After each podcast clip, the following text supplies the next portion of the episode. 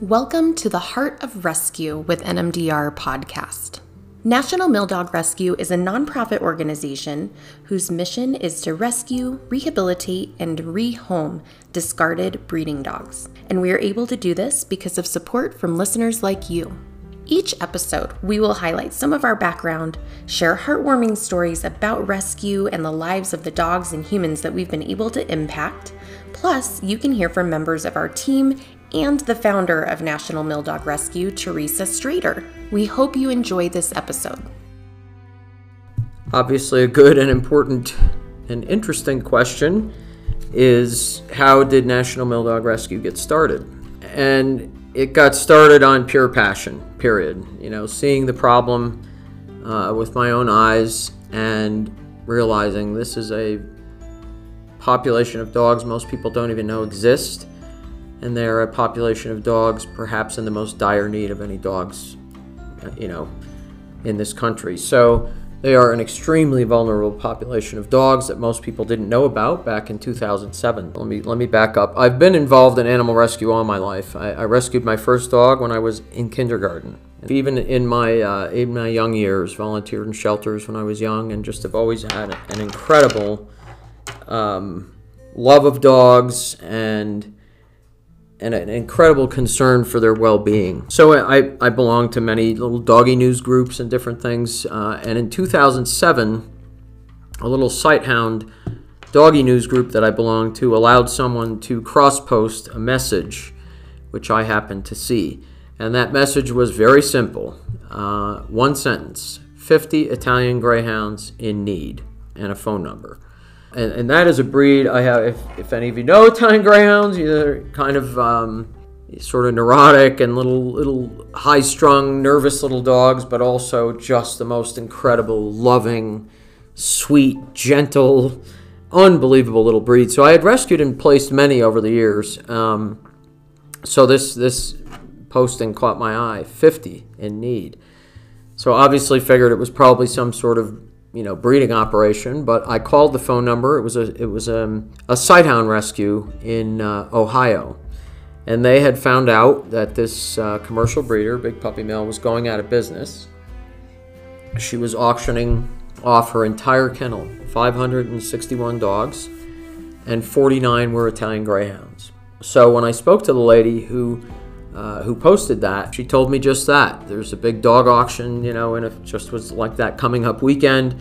I didn't even know there was such a thing as a dog auction at that time. This is 2007. I think most people didn't, but this has always been a big part of the commercial dog breeding industry. The auctions are where breeders get in and out of different breeds, buy and sell breeding stock.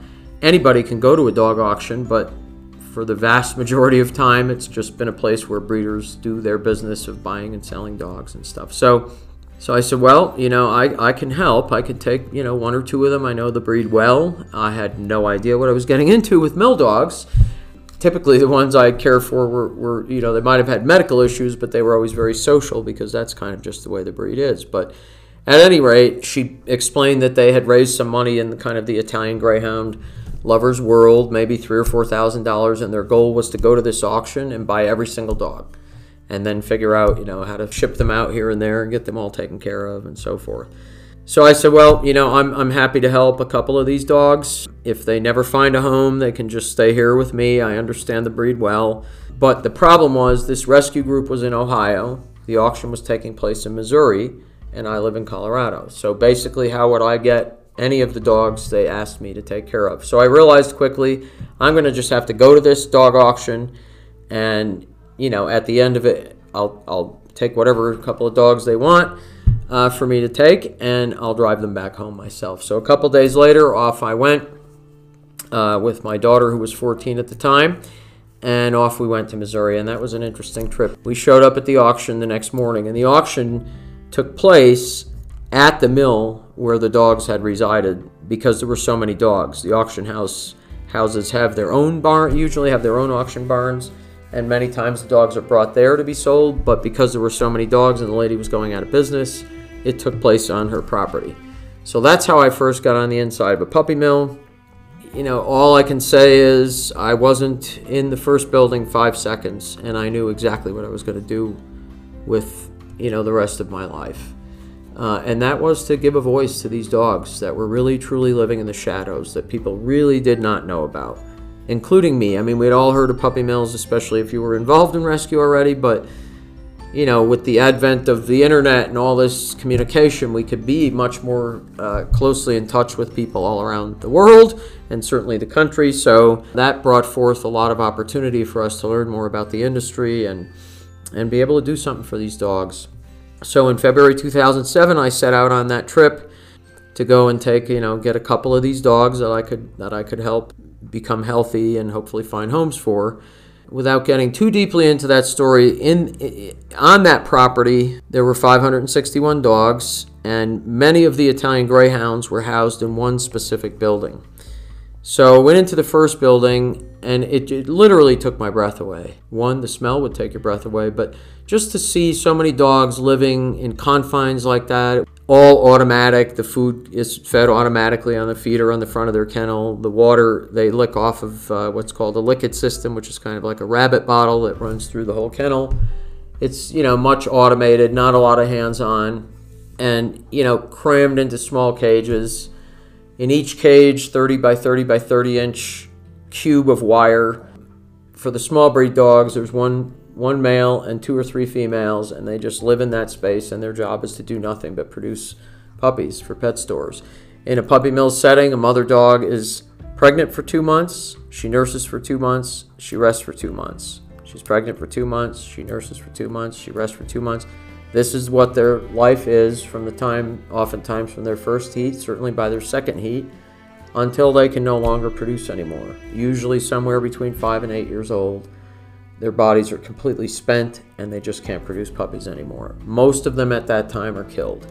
Of course, none of this did I know back in the day that I went to that auction. So anyway, in that first building, all I was really trying to do was to choke back tears, because clearly when we're in their world and you're crying or saying something about the dog, that can be frowned upon. You could be asked to leave the property. So one exercise was just an exercise of keeping it together. So we got out the back side of that building, and there was a big barn there.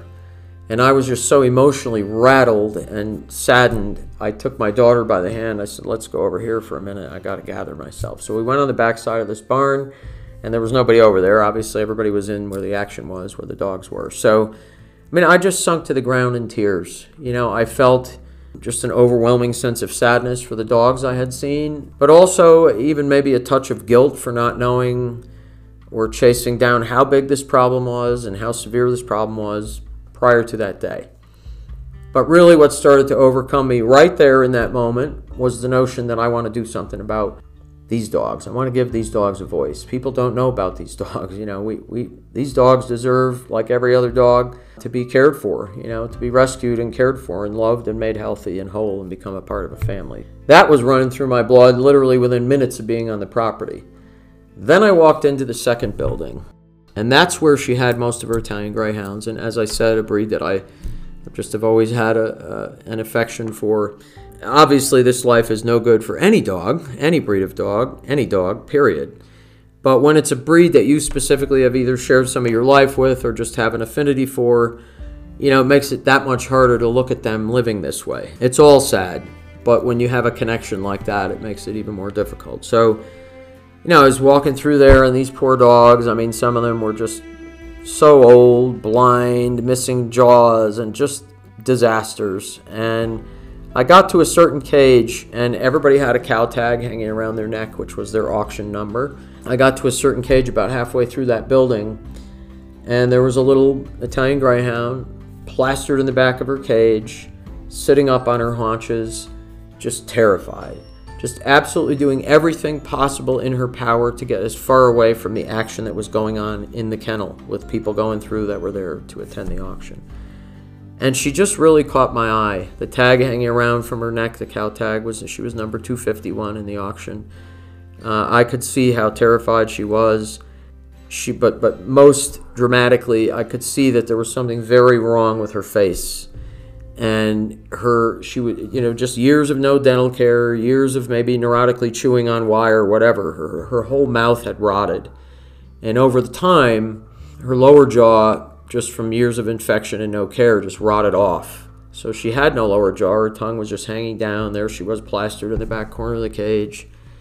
And, you know, in all honesty, she took my breath away. I will never forget that moment as long as I live. And I whispered into her cage, and I said, I'm going to take you from this hell and love you to the day you die.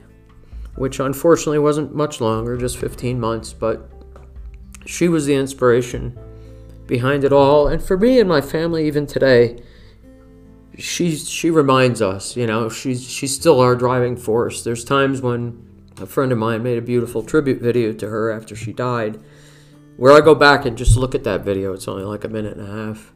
Just a bunch of pictures of her and remembering how special she was and remembering what NMDR is about, what National Mill Dog Rescue is still about for myself, my family, and now over 15,000 dogs that we've rescued in honor of her. That was a life-changing day for me. I wound up coming home with 13 dogs, not one or two, because that they got most of them out, most of the Italian Greyhounds and a few others. They got them in the auction for a reasonable amount of money, and they needed help with as many as they could. So I came home with 13 dogs, drove all night, got back to my house about 7 or 8 in the morning, and my husband was literally just in the driveway saying, all right, I'm ready for this. And, you know, at that time, we lived on a small piece, 5-acre piece of land outside of Colorado Springs. We had a couple chicken coops, and our kids had their chickens and their little egg business. So the chickens had to move to the barn. We had to have some of our very handy friends come and help us renovate chicken coops to make little cottages for the dogs. I mean, it was just an incredible experience. I'm a nurse. My husband worked for the post office. He's retired. You know, we're not people that have extra means to get something like this off the ground, but we sure had the passion and an incredible desire to bring awareness and a voice to this population of dogs. So off we went, off to the races we went. People often ask me, how did you start an organization like this? It's incredible, blah, blah, blah.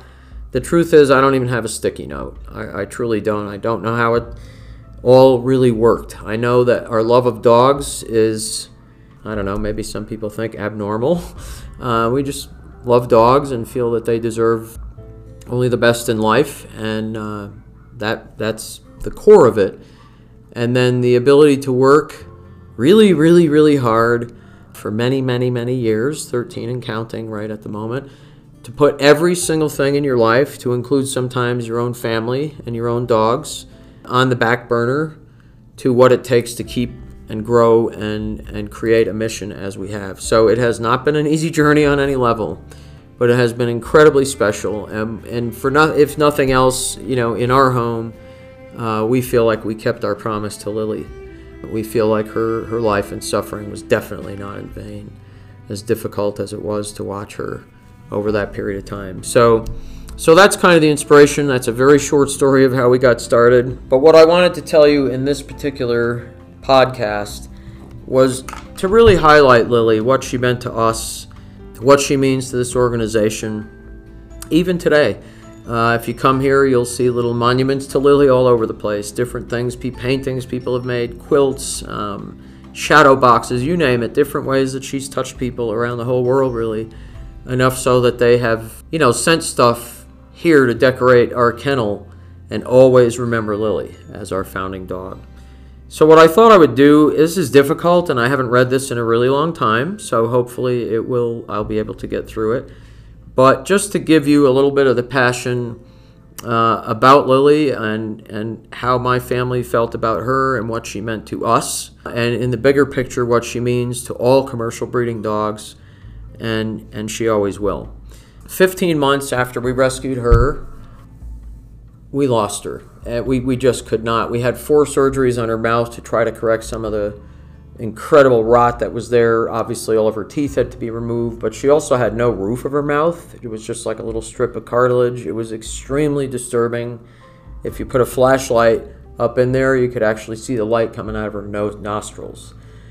This was a really, really disturbing thing to see. We worked really hard to, my husband was just incredible, created all kinds of different foods, meatball, different ways that he could try to get her nourished and keep her alive, which was not easy because there wasn't much of her one side of her face was mostly gone.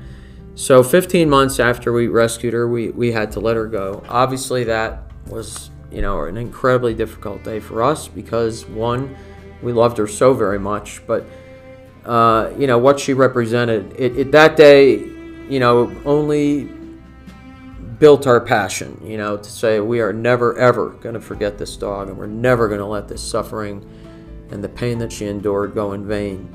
So a couple of nights after she died, Rich and I had gone up to the mountains just because we just needed some breathing space. And when we were up there, I think a night or so after she died, I wrote a letter to her breeder. And I just want to share that with you. It's a little bit long, and elements of it are going to be difficult to get through, but this will tell you the passion of the very, very early days of Mill Dog and what Lily meant to me and my family and to all the dogs we've rescued since. So here goes, and I'll start with the opening just as I wrote it back in 2008. Just want you to feel what it was to be her guardian and what she inspired in us. So this is a letter I wrote to her breeder in 2008. Stay tuned. More of this episode after a very short break. If you'd like to sponsor a podcast, please email us at mediacontact@nmdr.org for more information. Now, back to the podcast.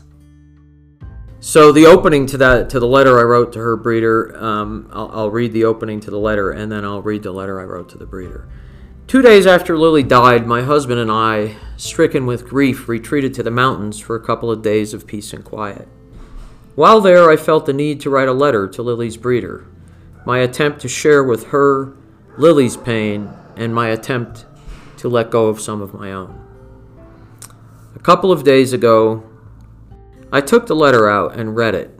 I cried for an hour straight, remembering the sadness, the anger, and the grief we felt when we buried Lily.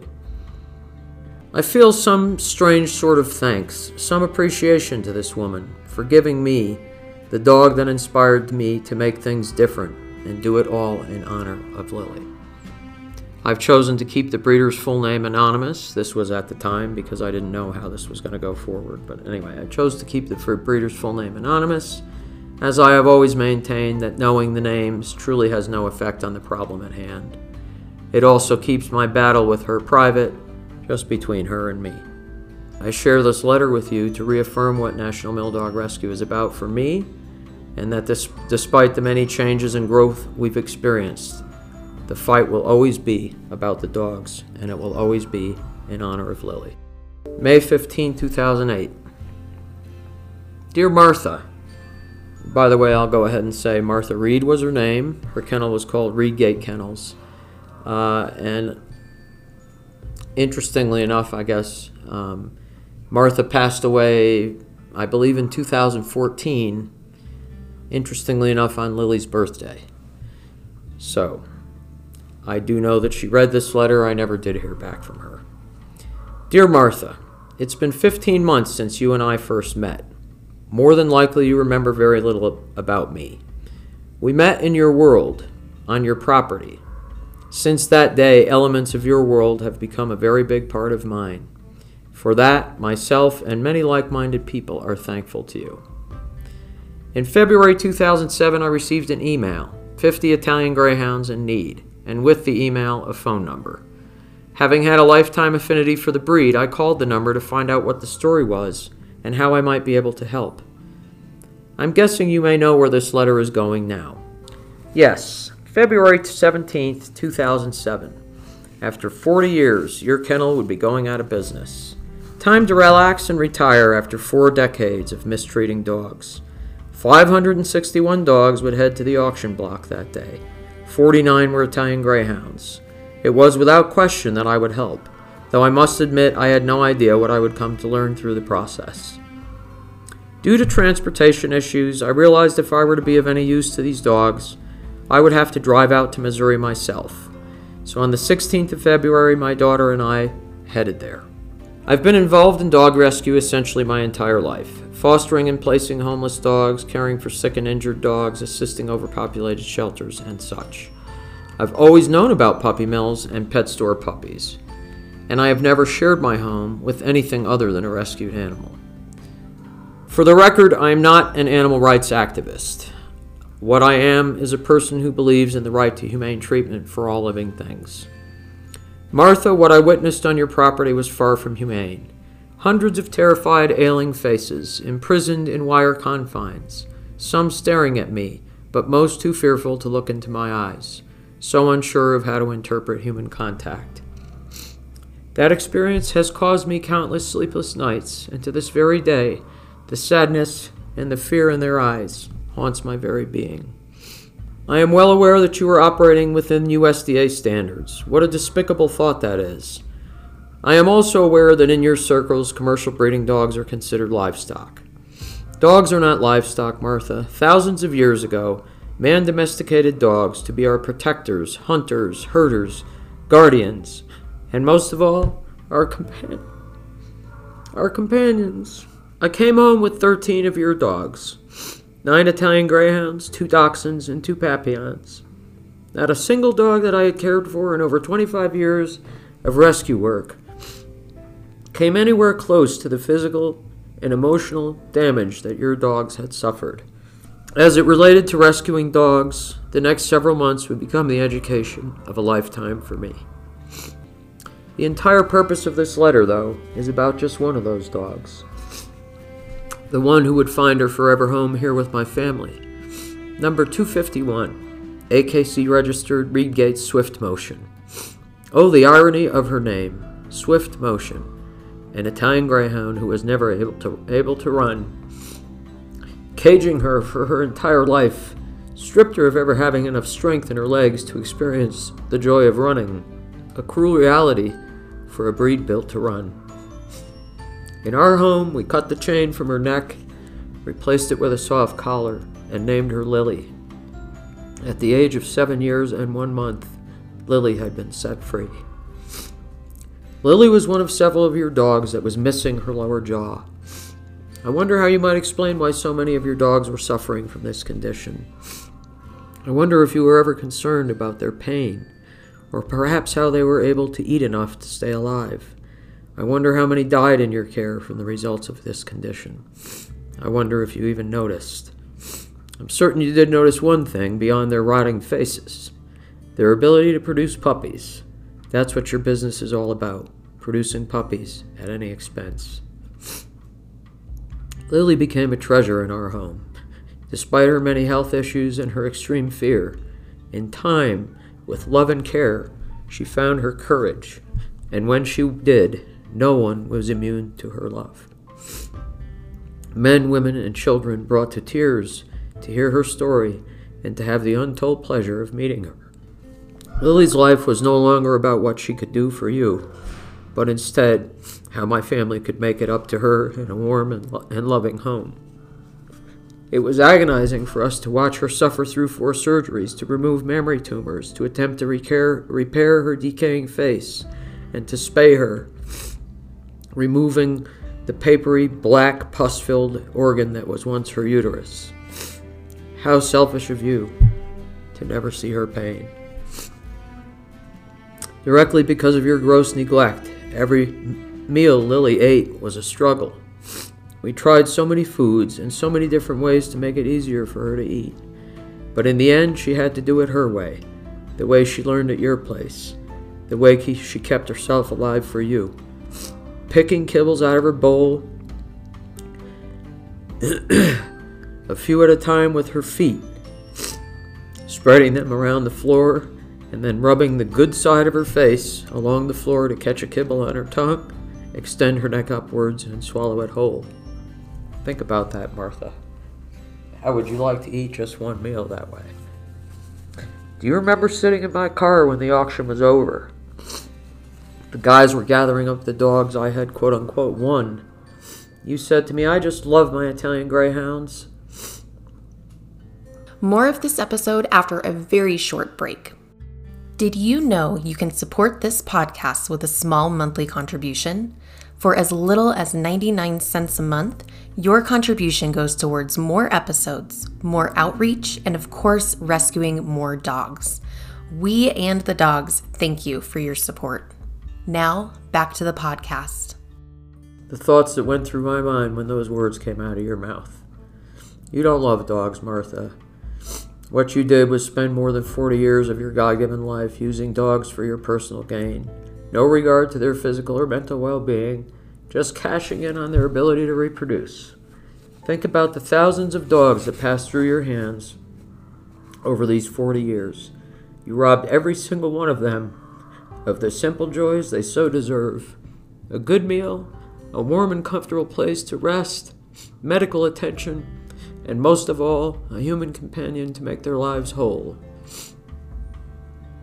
Lily learned so much in our home about being a family member, being a dog, and being worthy. I will always be bothered that she never learned how to run or how to play. But she learned how to love and to be loved, and for that there are no words. She changed our lives forever. Lily died on May 13, 2008, at the age of 8, about half the life expectancy for an Italian greyhound. Martha, she died as a direct result of the neglect she suffered for 7 years in your care. How many others have suffered the same fate? This industry has been hidden for too long. The word is out, and the days are numbered. People like you must soon venture out into fields of honest work and leave the care of God's creatures to those of us who truly love them. She will always be, what kicked this off. And, we've saved a lot of dogs in her honor, so I feel like we kept our promise. And, I wish we didn't have to. Lily was, I'm telling you right now, she was one of the most incredible dogs. She was the most incredible dog I've ever known because she was so resilient. This episode is dedicated to Lily, the Italian greyhound who started National Mill Dog Rescue and keeps us going every single day. Please consider liking and sharing this podcast so that we can help educate the public about the realities of puppy mills and help rescue even more dogs. Visit our website at nmdr.org to see our adoptable dogs and follow us on your favorite social media platform to see what's going on with National Mill Dog Rescue every day. Stay well, and thank you for liking and sharing this podcast with your friends and family. Bye for now.